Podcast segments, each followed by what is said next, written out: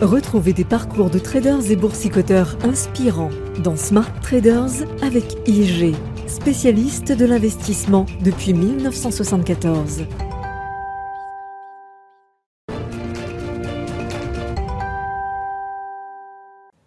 Bonjour à tous. Aujourd'hui dans Smart Trader, je vous raconte l'histoire de Jordan Belfort. Son histoire est connue du grand public pour ses excès et ses frasques mis en avant notamment dans son autobiographie qui a ensuite inspiré le film de Martin Scorsese, Le Loup de Wall Street. Jordan Belfort naît de parents comptables en 1963 dans le Bronx, le quartier le plus pauvre de New York. Très vite, il montre une appétence et un certain talent pour la vente, même si sa mère le destine à devenir dentiste. À l'été de ses 16 ans, par exemple, Jordan Belfort réussit à empocher 20 000 dollars en vendant des glaces sur la plage, une initiative qui fonctionne tellement bien qu'il embauche plusieurs de ses amis pour l'aider. Au moment de faire des études, Jordan Belfort intègre une université de dentiste, pour faire plaisir à sa mère sans doute, mais face au niveau de rémunération trop faible à son goût dans la profession, il la quitte dès le premier jour. Dans un premier temps, il se fait recruter comme vendeur de viande et homards surgelés, en à peine un mois, il devient le meilleur commercial de l'entreprise. Grisé, il décide de monter sa propre affaire, affaire qui fonctionne bien, très bien même sur le plan commercial, mais la gestion n'est pas son fort et il met la clé sous la porte. À 24 ans, il doit trouver un moyen de rebondir. C'est là qu'il entre chez LF Rothschild comme assistant trader. Si la société fait faillite lors du krach boursier de 1987, cette expérience lui permet néanmoins d'obtenir un diplôme de trader. Il rejoint ensuite Investor Center, une entreprise spécialisée dans la commercialisation de ce que l'on appelle alors des penny stocks, des petites entreprises dont les actions ne valent presque rien mais dont les investisseurs espèrent qu'elles dégageront plus tard de gros gains. Une activité qui lui permet de gagner 500 000 dollars la première année et qui l'encourage une fois de plus à créer sa propre entreprise, une entreprise de trading cette fois-ci un an plus tard, en 1989. Jordan Belfort fonde donc avec l'un de ses amis la société Straighten Oakmont. Son idée est simple, faire la même chose, mais vendre ses penny stocks à de gros investisseurs et ainsi maximiser les gains. C'est du moins l'idée de départ, car Jordan Belfort perfectionne ensuite sa stratégie. Il embauche de nombreux traders jusqu'à un millier aux plus grandes heures de son entreprise. Il leur enseigne des techniques commerciales très agressives, proches du harcèlement. Il leur remet par exemple un document avec les réponses à apporter à chaque objection des investisseurs, investisseurs démarchés par téléphone, et il leur donne comme consigne de ne jamais raccrocher le téléphone avant que, je cite, le client n'achète ou ne meure. Tous les matins, il harangue ses équipes à coups de discours les incitant à vendre toujours plus d'actions. Mais en parallèle, il met en place une technique de manipulation de marché connue sous le nom de pump and dump. Avant de commercialiser les actions d'une entreprise, il en achète lui-même une grosse partie, entre 30 et 50% des actions disponibles, ce qui a pour conséquence de faire mécaniquement grimper le prix de l'action et alimente le discours commercial des équipes. Il laisse ensuite ses équipes vendre le reste des actions. Résultat, le cours de l'action grimpe artificiellement une deuxième fois. Et lorsque le prix de l'action est suffisamment élevé, il vend tous les titres qu'il a acquis, ce qui lui permet d'empocher les plus-values au passage. Les investisseurs qui ont acheté les actions se retrouvent en revanche, eux, avec des actions qu'ils ont achetées chères, mais qui ne valent pas grand-chose, car basées sur aucun des fondamentaux de l'entreprise, des actions dont la valeur dégonfle après l'opération. Une méthode illégale, mais qui lui permet d'empocher près de 50 millions de dollars par an pendant un peu moins d'une dizaine d'années. Une période de faste et de frasque pour le nouveau riche qui n'hésite d'ailleurs pas à étaler ses millions. Il se déplace en hélicoptère, il achète l'ancien yacht de Coco Chanel, qu'il coulera d'ailleurs au fond de la Méditerranée, et son quotidien est rempli de fêtes, de cocaïne et de prostituées. Dans son livre, il raconte même comment il propose des prostituées à ses meilleurs vendeurs. Mais la situation lui échappe et il est contraint d'interdire à ses employés d'avoir des relations sexuelles au bureau durant les horaires de travail. La consommation de drogue est, elle, en revanche, largement favorisée, voire incitée dans les locaux de Straighten Oakmont. Cette richesse subiste et cette débauche n'est pas sans attirer l'œil des autorités. Il est d'abord audité par la SEC, le gendarme financier américain, qui épluche tous ses comptes de 1992 à 1994. Provocateur, Jordan Belfort va jusqu'à couper le chauffage de la pièce mise à disposition des agents au sein de son entreprise. Mais la SEC trouve des preuves de fraude et Straighten Oakmont est condamné à verser 2,5 millions de dollars. Jordan Belfort décide alors de transférer sa fortune, personnelle en Suisse, et pour cela, le financier ne manque pas d'imagination. Comme les trafiquants de drogue, il fait appel à des passeurs qui transportent l'argent dans des valises à double fond ou scotchées directement sur leur corps. Mais le FBI finit par l'arrêter en 1998 et Jordan Belfort plaide coupable de fraude et blanchiment d'argent. Il est condamné à 4 ans de prison, une peine qui est toutefois allégée grâce à sa coopération avec les autorités auprès desquelles il dénonce ses complices.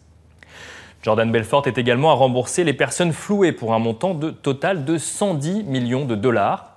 50% de ses revenus seront prélevés jusqu'au remboursement total de la somme.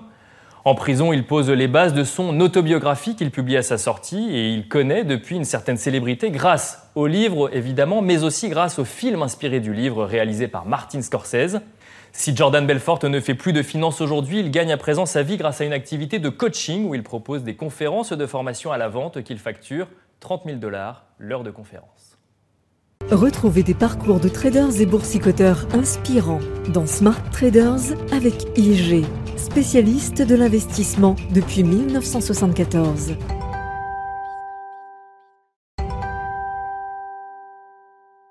Bonjour Ambroise Lyon. Bonjour Nicolas. Alors vous êtes le directeur général d'IG en France. L'histoire de Jordan Belfort qu'on a entendu nous enseigne plusieurs choses. D'abord le fait de sortir de la légalité pour gagner beaucoup d'argent, mais aussi ses excès euh, avec l'incapacité de garder la tête froide quand on est trader, à chercher des coûts financiers euh, constants. C'est une image d'épinal hein, un peu qu'on a des, traders qui nous vient des années 90, euh, ce trader qui enchaîne les excès dans sa vie professionnelle mais aussi dans sa vie privée. Est-ce que c'est toujours le cas aujourd'hui? C'est quelque chose, c'est un métier ou une activité qui a beaucoup évolué entre les années 90 et aujourd'hui. Euh, les années 90, c'était l'investissement réservé à euh, une élite, quelqu'un qui avait beaucoup de, moyens, une surface financière importante, un accès aussi à euh, un courtier ou à une grande banque qui lui permettait d'investir, et évidemment des opportunités qui sont peut-être les mêmes qu'aujourd'hui, mais réservées à un, groupe assez restreint de personnes. Cette activité-là, elle a été finalement rebattue avec l'arrivée euh, des banques qui ont développé le courtage, développé le courtage en ligne, les, néo-courtiers qui sont aujourd'hui euh, sur le marché et qui proposent un accès à, n'importe quel Français, n'importe quel investisseur aujourd'hui. Donc on a quelque chose de plus raisonné, de euh, plus, plus, plus intelligent dans le sens où on, on, prévoit un peu plus, on a plus une vision long terme, on est moins sur ce côté complètement déstructuré et complètement fou, voire ravageur d'une activité de finance en ligne, d'investissement, que ce qu'on a connu dans les années 90. Et alors justement, quand on veut investir aujourd'hui euh, en, bourse, est-ce qu'il faut pour autant euh, faire comme à l'époque, chercher à faire des coups en bourse? Personne n'a envie d'être en bourse pour ne pas gagner d'argent. Donc évidemment, on a envie de faire des coups. Il faut arriver à être raisonné entre faire des coups sur du court terme pour pouvoir éventuellement dynamiser euh, son épargne, dynamiser ses investissements. Mais suivant la stratégie qu'on va avoir, on peut aussi garder une optique plus long terme et avoir une rentabilité progressive, quelque chose de plus sage. Mais, mais il est évident que si on investit son argent en bourse, c'est évidemment pour créer de la valeur, donc évidemment faire, faire un coup entre guillemets. Mais aujourd'hui, on le, on le rationalise un peu plus, on essaye de, de prendre des stops, de prendre des mesures de protection pour avoir quelque chose de performant tout en essayant de minimiser ou en tout cas de, maîtriser son risque. Alors en bourse, on peut gagner beaucoup d'argent, on peut en perdre euh, aussi. Comment est-ce qu'on fait pour garder la tête froide quand on est un investisseur particulier et d'autant plus quand on est tout seul devant son ordinateur? C'est euh, effectivement le fait que la, finance en ligne se soit démocratisée. On est beaucoup seul devant son écran euh, et non plus dans des grandes salles comme dans des arcades il y a, quelques années encore. je pense que c'est beaucoup l'expérience qui va jouer l'expérience de l'investisseur, mais aussi l'expérience euh, de, la vie en règle générale.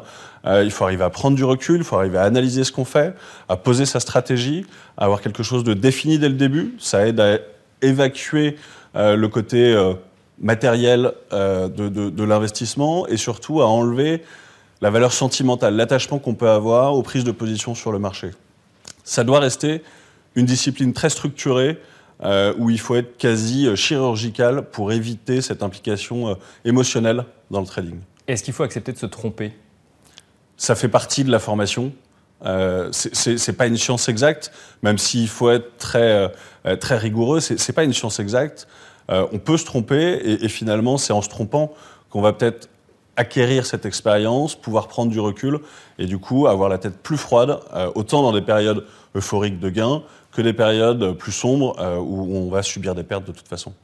Alors, dans l'histoire euh, de Jordan Belfort, il y a ces fameuses penny stocks hein, qui sont mis en avant, ces entreprises euh, qui valent rien et où euh, on, espère plus tard dégager des gains faramineux avec l'augmentation de la valeur de ces entreprises. Ça nous enseigne quand même cette notion de bien regarder dans quoi on investit. Quels conseils vous, vous nous donneriez, Ambroise Lyon, pour bien analyser une société? Je dirais que ça dépend de l'horizon d'investissement qu'on a. Si on est plutôt sur une vision long terme, aller regarder la structure de l'entreprise, ses projets aujourd'hui, ses revenus aujourd'hui et, ce vers quoi elle souhaite tendre dans les années à venir, ça va permettre de se donner une idée très claire euh, de, ce qu'elle veut faire, comment elle va le faire et quelle valeur elle souhaite dégager dans les années à venir.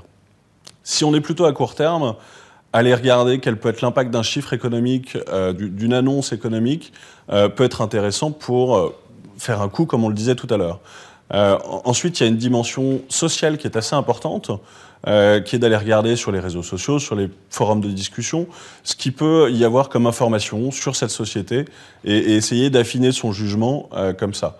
Après, lire un compte de résultats ou un bilan, si, si, on sait le faire ou si on a envie de le faire, c'est aussi une, un très bon moyen s'assurer de la solidité financière quand même d'un groupe.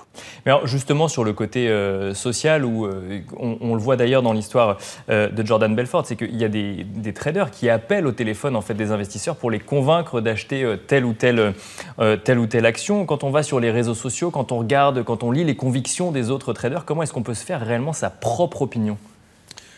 C'est beaucoup l'expérience et, et, effectivement, alors ce côté à l'époque de Jordan Belfort, où on appelait les particuliers pour leur exposer euh, telle ou telle opération euh, sur les marchés, c'est quelque chose qui aujourd'hui n'existe plus. On, a tous accès à l'information, on a tous accès à de la formation aussi, parce que c'est quand même assez important quand on investit en ligne de façon assez autonome.